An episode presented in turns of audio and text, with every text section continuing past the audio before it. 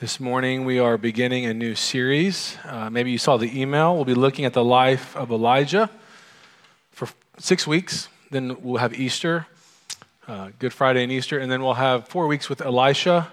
Some of the youth have been also, and the children have been looking at these two men as well. I warned uh, the Sunday school teacher, uh, the Sunday school teachers that we're going to deal with this in small snippets. I tried to do a family devotional uh, with the content of this very first sermon, and it just did not go over well because there was no like, what about Mount Carmel or the Ravens or the, all the exciting points. So they're coming. But we're going to start small. Uh, we've named this series Trusting God in a Rebellious Age. Uh, we live in an age of rebellion, and this should not surprise us. Every age, in a way, is an age of rebellion.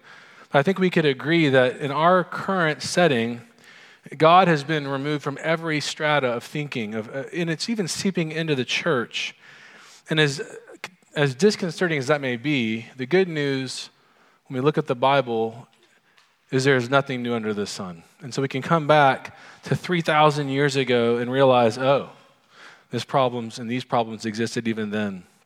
But the stakes are high to jump into the Old Testament because as a church, and I don't mean grace, I just mean the modern church, we've really lost love for the Bible.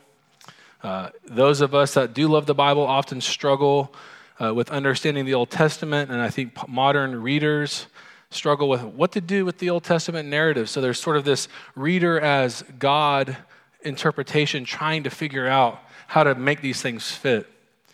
And the good news is the Holy Spirit has delivered the Old Testament to us. Many theologians, such as Calvin, would say that the New Testament gives us the lenses of Christ by which we can read the Old Testament narratives and all the content and really see Christ come to life in the Old Testament. Augustine famously said the New Testament is in the Old concealed, the Old Testament is in the New revealed. Again, the New Testament is in the Old concealed. You hear hints and the drumbeat of a Savior coming from the Old Testament. But the Old Testament is in the New revealed. All the time, New Testament writers, beginning with Jesus, um, are, are telling us the stories of the Old Testament and their fulfillment in Him. So we come to Elijah. Elijah uh, lived over 3,000 years ago, or no, just under 3,000 years ago, a long time ago. Like if you went back to the time of Elijah, no one would know who Confucius was. No one would have ever heard of the caste system in India or who is Muhammad. There wasn't even like a Roman Empire yet. Hadn't, Rome hadn't even been founded as a city state yet. It was very close. The Olympics hadn't started, though they were getting closer. Yet we're about to meet a man who is very close to God. In our passage this morning, what I wanted to do was begin, however, with the backdrop, starting in chapter 16, and in just a few moments we'll read it. But the reason to give you understanding why we're going to start here is the Bible is really a reversal of our modern process. I love superheroes. I grew up drawing and reading comic books. We've talked about this here. Origin stories, you know, how does a hero get their powers? What we haven't talked about as much is the fact that there's an order. You, you give the guy like Spider Man the power, he hones the power, and just when he's ready to deal with, you know, petty thieves and pesky people like that, Mr. Octopus or whomever comes in, these really bad, evil people, right? That's the order of it, not the Bible. The Bible starts with evil, and then the hero comes. Think about Egypt's in slavery for 400 years, Moses, right? Goliath has been bothering and annoying the Israelites for however long, and David comes in and he's the hero. And of course, the most famous place is the serpent in the garden has convinced our first parents eat of the fruit. And death ensues, pure evil starts. And what does God tell the serpent? The son of Eve will crush your head. There will be a hero. And so, too, we find this with Elijah, who is a picture, of course, of Christ we will read this now together, starting in verse 29 of chapter 16. We'll see the evil of Ahab, who's taken all the evil before him to the nth degree. And then in 17:1, where we'll finish this morning, we'll see the introduction of our hero. Read with me. In the 38th year of Asa, king of Judah, Ahab, the son of Omri, began to reign over Israel. And Ahab, the son of Omri, reigned over Israel and Samaria 22 years. And Ahab, the son of Omri, did evil in the sight of the Lord, more than all who were before him. And as if, and as if it had not, excuse me, and as if it had been a light thing for him to walk in the sins of Jeroboam, the son of Nebat, he took for his wife Jezebel, the daughter of Ethbaal, king of the Sidonians, and went and served Baal and worshipped him. He erected an altar for Baal in the house of Baal, which he built in Samaria. And Ahab made an Asherah. Ahab did more to provoke the Lord, the God of Israel, to anger than all the kings of Israel who were before him.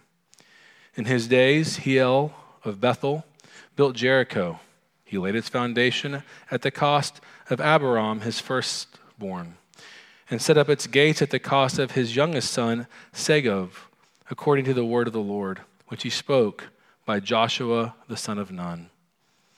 And here we go.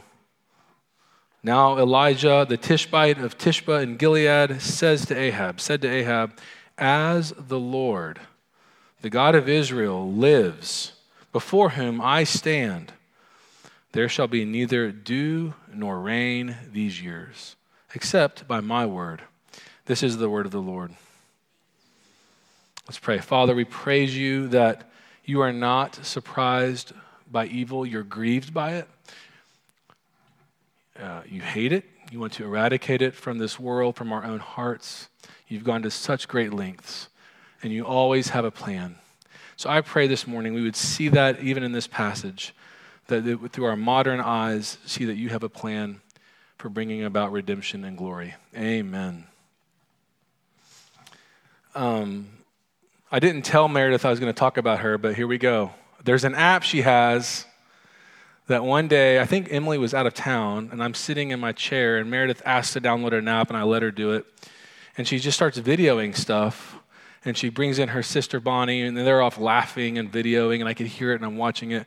And then she shows me the, the, the, thing. And here's what the app does it takes these videos and some text you type, and it turns it into like a horror or thriller type movie, right? Is that, am I saying that right? So, like, you know, there once was a girl in her room, and there's Bonnie, and it's black and white with ominous music and text. And then, and pretty soon, I'm watching this video, and it's really well done, and at the end, there's credits. So it's like a trailer. But here was the feeling it left. I was there the whole time she was doing this stuff, but when I saw it, it felt like something removed and different. How many of you have seen like Nova? You know, Nova does um, PBS, like not documentaries, but on recent events. And so you're thinking, well, that was like four months ago, but it feels ominous now with your narration voice and the way you've edited it, and it's really good. Uh, here's the point we need to develop as prophets the ability to have that app. Can we look at our world and realize right now, history is unfolding. Like right now, we're in the midst of what later people are going to write about. The question is are we good prophets? Are we good and, and, uh, and capable of seeing the, the evils in our culture and bringing the truth to bear? When I was thinking about this, I just want to make two comments about evil. Uh, number one, it's worse than we think. Like, whatever your view of Satan and evil is, and how he and his minions operate, and all those details, there's more plans than we could ever dream of. And point number two is I think almost, if not as important as number one, you and I have no idea how it's going to come about.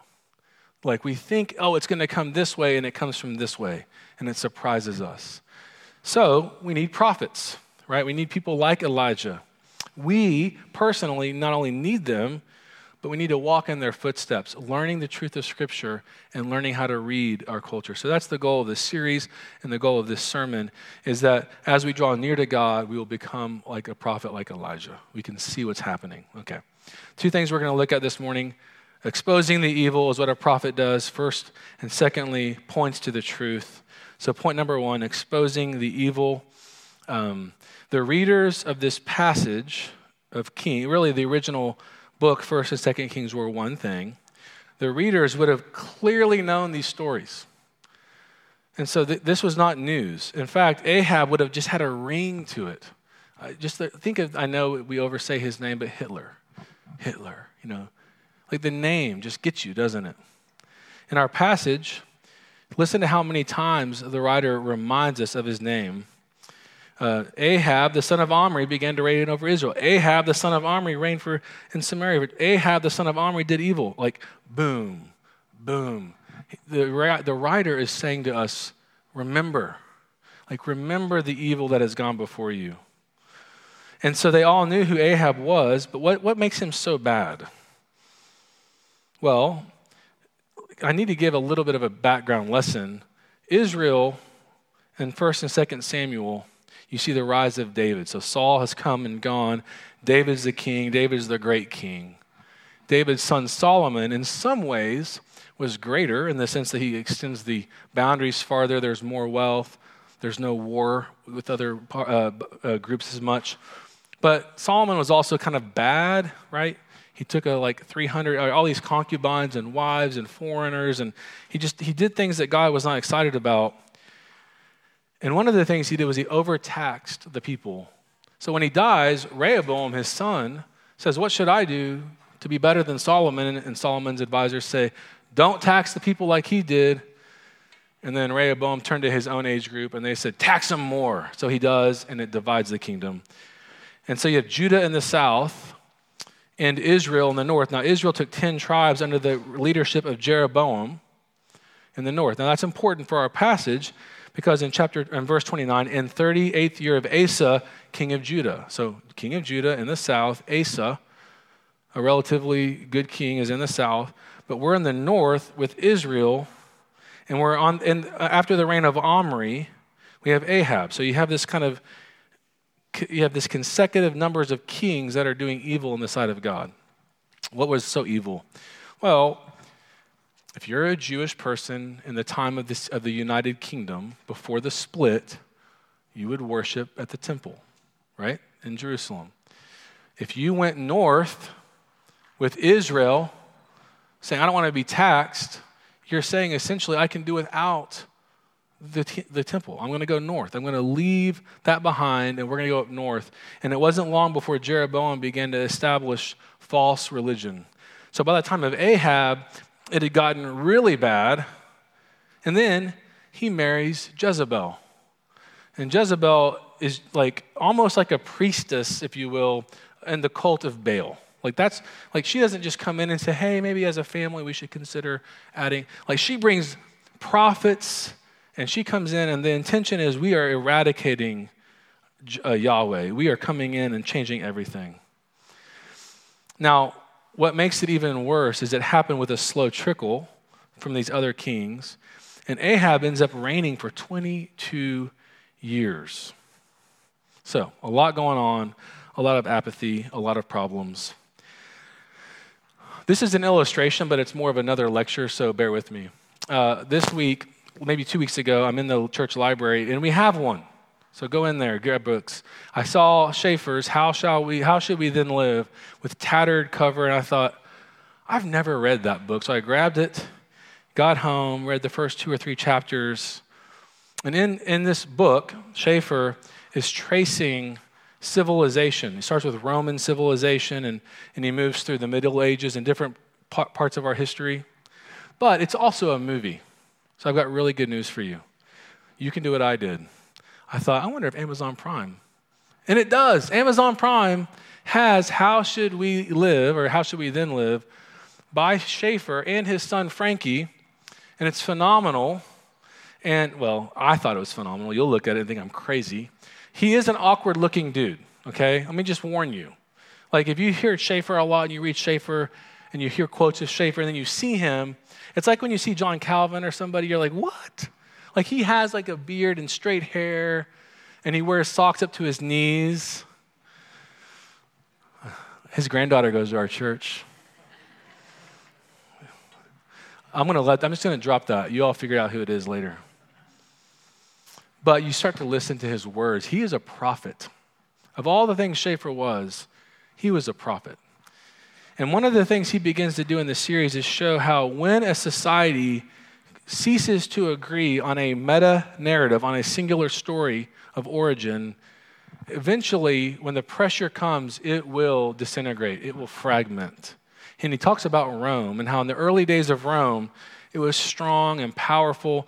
And even though we would disagree with their philosophy, they all had an agreement with the gods they chose and with the way the, the um, Caesars would work. you know, and all. But eventually, after about the third century, it begins to become apathetic. And they had just different cultures, different loves, different things have begun to erode their view and their philosophy. He starts showing example of the artwork and how it's become apathetic and boring. The architecture's worse. And pretty soon, not, when we think about Rome's fall, you tend to think of the different um, you know, people that infiltrate Rome, but really it was apathy, he would say, that just whittled away at its, at its core. And so I highly recommend that to you, but my primary thought is apathy had sunk into Israel. I mean, this is the culture that brings us Yahweh and none of them probably knew very much about Yahweh, especially the king. And the king's job, you know, you have a king and you have a priest. The priest carries on the religion, but the king protects the theocracy and protects the purity of the religion until he fails. And there's a third office when he fails, that's the prophet. So remember, when David falls, Nathan comes in. And now that we get to this place where Ahab is falling, you have Elijah coming in and correcting them. But to, to highlight the distance they fell, our passage gives you an example in verse 34. So, what we've had from 29 to 33 is how bad Ahab is. And then 34, you have this. And Dan, can we put that back up? Verse 34 says, In his days, Hiel of Bethel built Jericho. He laid the foundation of it at the cost of Abiram, his firstborn, and set up its gates at the cost of his youngest son, Segov, or Segov, however you want to say it, according to the word of the Lord. What's going on there? When Joshua leads Israel in and Jericho falls, God, through Joshua, says, Never rebuild Jericho. And so, that's the word that's spoken by this Joshua, the son of Nun. That's the gospel. Like, do not do this. That's the rule. That's the law. If you do this, problems will come. But this guy, who's now very distant philosophically and emotionally and spiritually from Yahweh or his word, Hiel, decides to rebuild Jericho. And this is not, infant, a lot of people think it's infanticide, like did his kids get sacrificed? No. They died in the course of construction, it seems like, because of this curse. That God is saying, don't do this. So a prophet exposes evil, and the evil that we're beginning to see is God's word became useless to the very group who should have held it tight. Yesterday, um, I was watching on YouTube Olympic lifting in Norman. Olympic lifting is really awesome. If you don't know what it is, look into it. There's two lifts. One is the snatch where you start from the ground. I'm just going to, and you end up with the bar over your head, okay? Have you all seen this? The other one is the clean and a jerk, okay? And some of our friends from Red Dirt were lifting in Norman. So I just tuned in and watched them, and it was really fun. And as I was watching them, I was just reminded of this idea that you really need to understand principles in order to get that bar over your head, or you'll have injury. But when the athlete would lift that bar over their head, they just drop the bar and would just explode with excitement. Like, yes. So this is a, this is a sales pitch. Come to Red Dirt.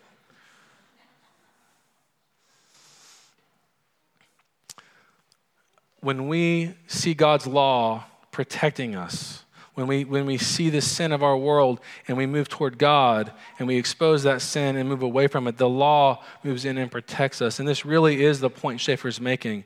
Uh, his, his central premise and how should we then live is this when we base society on the Bible, on the infinite personal God who is there and has spoken, this provides an absolute by which we can conduct our lives and by which we can judge society. Now, he doesn't mean judge to hell, he means make assessments. Is this good? Is this bad? Should we do this? Should we not do that? Bringing scriptures into our mind give us that capability. And he turns to the term freedom without chaos. Freedom without chaos. So, the goal of a prophet is that we would see God's word ruling and reigning in the church and even in our society so that people are free. That's the goal. And that is so far removed that I bet even hearing those words sounds really foreign. It certainly does to me at times. So let's move into our second point. First point was exposing the evil. Second point, you're exposing the truth that will set you free. Going back to red dirt, the other day, I was doing a deadlift. A deadlift is really heavy. You don't do them a lot, and when you do them, you got to be really, really careful. And if you mess up, you're going to tear your back out. And so I'm in a class, and, I, and one of the coaches was there, and we are doing the workout, and Rhonda was just doing her own thing. I warned, I think I warned you I might talk about you. So she walks over to me. I'm standing there. I just did a pretty good lift. I'm feeling pretty good. She gets really close. Your bar is too far from your face or from your shins.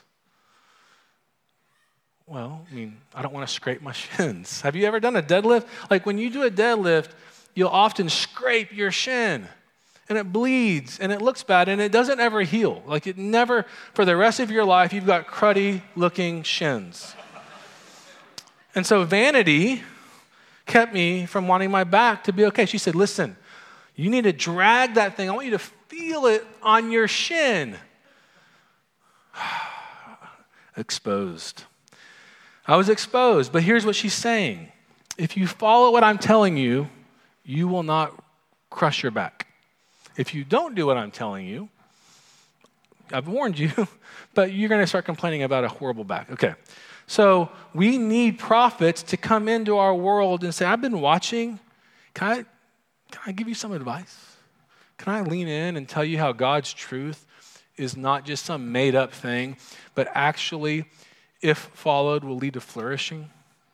That's the point. It's, it's gracious, it's glorious. In our um, worship guide, we have a quote by Bonhoeffer. Now, if you know Bonhoeffer, Dietrich Bonhoeffer was a Lutheran theologian, pastor uh, in Germany during the Holocaust, opted to not leave as many academics were able to do, stayed, uh, ended up joining a, a, a group to try to take Hitler out, ends up in prison and dying. But did a lot of great writing and work in those, those years. And here's what he says We have been silent witnesses of evil deeds. We have been drenched by many storms. We have learned the arts of equivocation and pretense. Experience has made us suspicious of others and kept us from being truthful and open. Intolerable conflicts have worn us down and even made us cynical. Are we still of any use? I think that's a beautiful question for the church today. Are we still of any use? Are we still able to bring the culture around us the hope of Christ? Are we still able as prophets to expose not only the evil, but the beautiful that's before us and that can be had? So we come back to our, our passage. God provides the truth by exposing the idols. And that's what we've been talking about. The idol of Baal, I don't have a lot of time to spend on him or it, and that's what it is.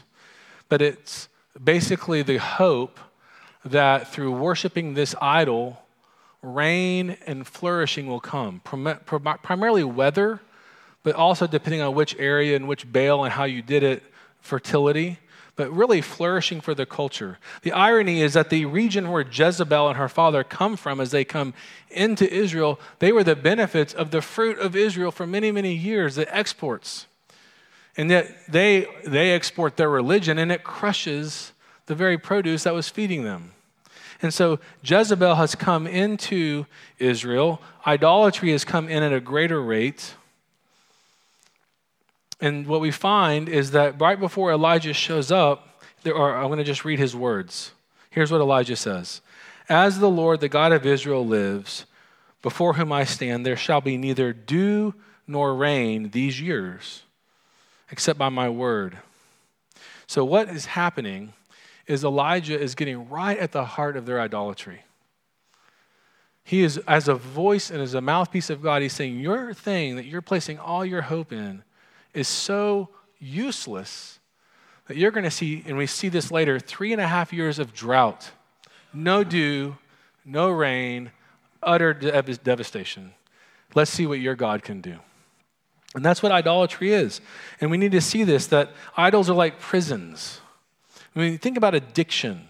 Addiction woos you in, usually with wonderful things, but at the end, you are useless and dying, and you have no recourse except for other people to come alongside you.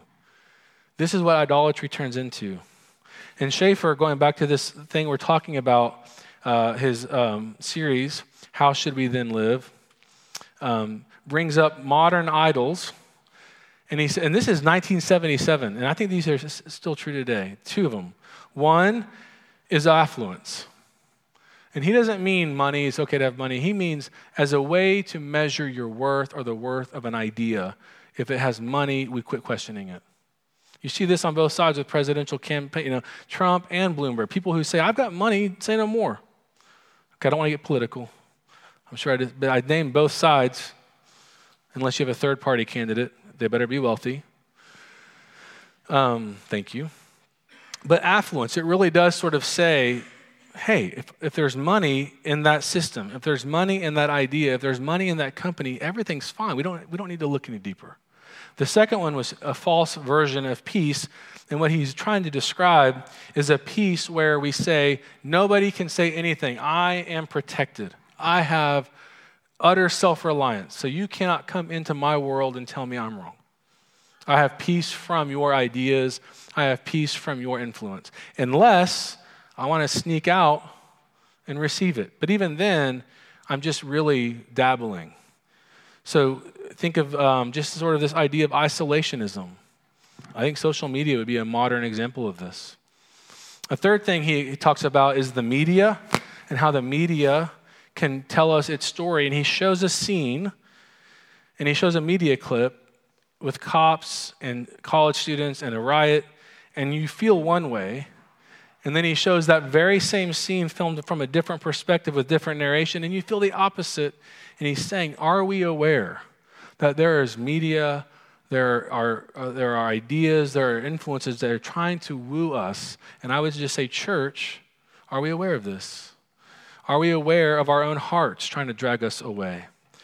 And the point is, Elijah and God sending Elijah is saying, I have truth I have meaning, I have reality that I want to draw you back to. I want to draw you back to the scriptures. I want to draw you back to the truth. So God provides for us truth, but specifically, He provides for us a man. Elijah, the Tishbite of Tishba. This is a person. God is sending a human. God is sending this person. And it's interesting when you read the way he's introduced in 17:1, you don't have the typical son of we don't really know his hobby. What was his occupation? I doubt he was just hanging out waiting for this moment. Like, we don't know much about him. He seemingly arrives out of nowhere, but he arrives with power and he arrives with a message. And here's the message As the Lord, I want you to put yourself in Ahab's position.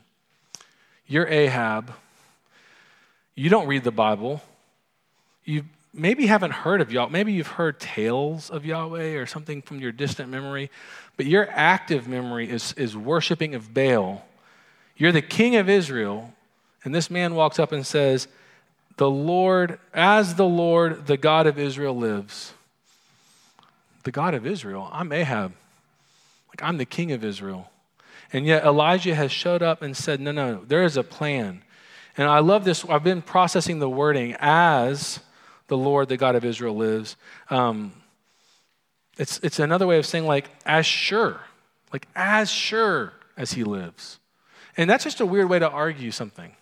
Like, as sure as the cars drive by the road, I practiced that this morning and there was not one car, but thankfully we have cars. As sure as there's oxygen in our lungs, as sure as there's light in the world, next statement, right? But the problem is, this as sure is something that Ahab has no idea in or doesn't believe at all the Lord, the God of Israel. But here's the key He lives. He is here and he is not silent. He is a personal God. I think for so many years, we have heard, evangelicals have heard, do you have a personal relationship with Jesus? And then they've been harmed, that we've thrown the baby out with the bathwater, right? You know, when you eat food that has some kind of poisoning, like if you eat a taco and you, you throw up because it's over, then you quit eating tacos. That actually happened in our family, right? And it's like, no, tacos are really good. Don't throw the baby out with the bathwater. You need a personal relationship with God. That's what He is. God is a personal God. God has moved into a personal place. He's moved into this world, and He's come in the future of this time period through Jesus as the real Elijah, pointing out the real problems. And in John 14, 6, he says, I am the way, I am the truth, I am the life. He is saying, You ha- can have a personal relationship with God, with me, Jesus. And what we can do is begin to access Him have a, as a personal God. Now, we are at 31 minutes. I know a lot of you are thinking, okay, that's our time limit. Kind of five more? We're kicking off a series. I need a show of hands. Five more? Okay, who didn't show their hands? You didn't raise your hands. Make a list. I just want to close out by bringing us a future text in James many, many years later. James says, Is anyone among you suffering? Let him pray. Is anyone cheerful? Let him sing praise. Is anyone sick? Let him call to the elders of the church and let them pray over him, anointing him with oil in the name of the Lord. And the prayer of faith will save the one who is sick, and the Lord will raise him up. And if he has committed sins, he will be forgiven. Therefore, confess your sins to one another and pray for one another that you may be healed. Here we go. The prayer of a righteous person has great power. And is it work and is and it is working. Elijah was a man with a nature like ours, and he prayed fervently that it might not rain. And for 3 years and 6 months it did not rain on the earth. Then he prayed again, and heaven gave rain, and the earth bore its fruit. What is James saying? to his congregation here that he's writing this to. First of all, get into each other's lives, get messy, and you're going to see sin. If you're going to you see praise and pray, give praise, but when you see sin and brokenness and, and sickness, pray. But you're not praying in your own power. Elijah shows up and just says words that God gave him to say, and those words were set in stone. The rain's going to stop. And at some point, when God tells Elijah it's time to go back to Ahab and tell him the rains are going to start, he gets to go deliver those words. But the point is, you are filled with the Holy Spirit. When Elijah says, I stand before you, before the God of Israel, I stand, one, one scholar says that's like him resting in the assurance of Christ. Even though Christ hadn't come, Elijah, in the power of a future Christ, comes before the king and says these words. If you're a Christian, you're Elijah. You have Christ. You're a prophet. You go in his stead. Jesus is always saying, Do as I do. Love others as I have loved. Share the message that I've shared with you. So the question for us is this Are we a loving, gospel centered balm to the people in our world? Are we coming into their lives, not from a distance, saying, That is evil, but moving in? Like Rhonda, saying, Hey, that bar, just a little, little far from the shin. I'm afraid for your back. You know, I'm afraid, guys, that if you do whatever this is, I'm afraid for. Can we pray? Do we know people like that? Do we have a relationship to people like that? I think the message of Elijah is for our age that we would not only personally walk with God and be close to God, but we would do so in community that a small, small group of Christians, of Grace Church and other churches, can really do amazing changes in the world through love and through sharing the gospel by being prophets. Let's pray. Lord, we love you and we praise you that you send men and women into our lives to change us, to help us, to grow us. But ultimately, the one you sent was your own son. who rescues us, Lord, who took our sin, past, present, and future, and once and for all removed it. That you would adopt us, that you would join us in union, that you would fellowship with us, and one day, someday, you would welcome us into glory where we'll see you face to face. But Lord, this, time, this world is evil. Our hearts are often very evil. Lord, we are filled with apathy. We're filled with the desire to just be left alone, to just get through the day. If we can just get to the evening, just get to bed, just get to whatever. Or, Lord, we're, we're consumed by affluence, we're consumed by wealth, we're consumed by success.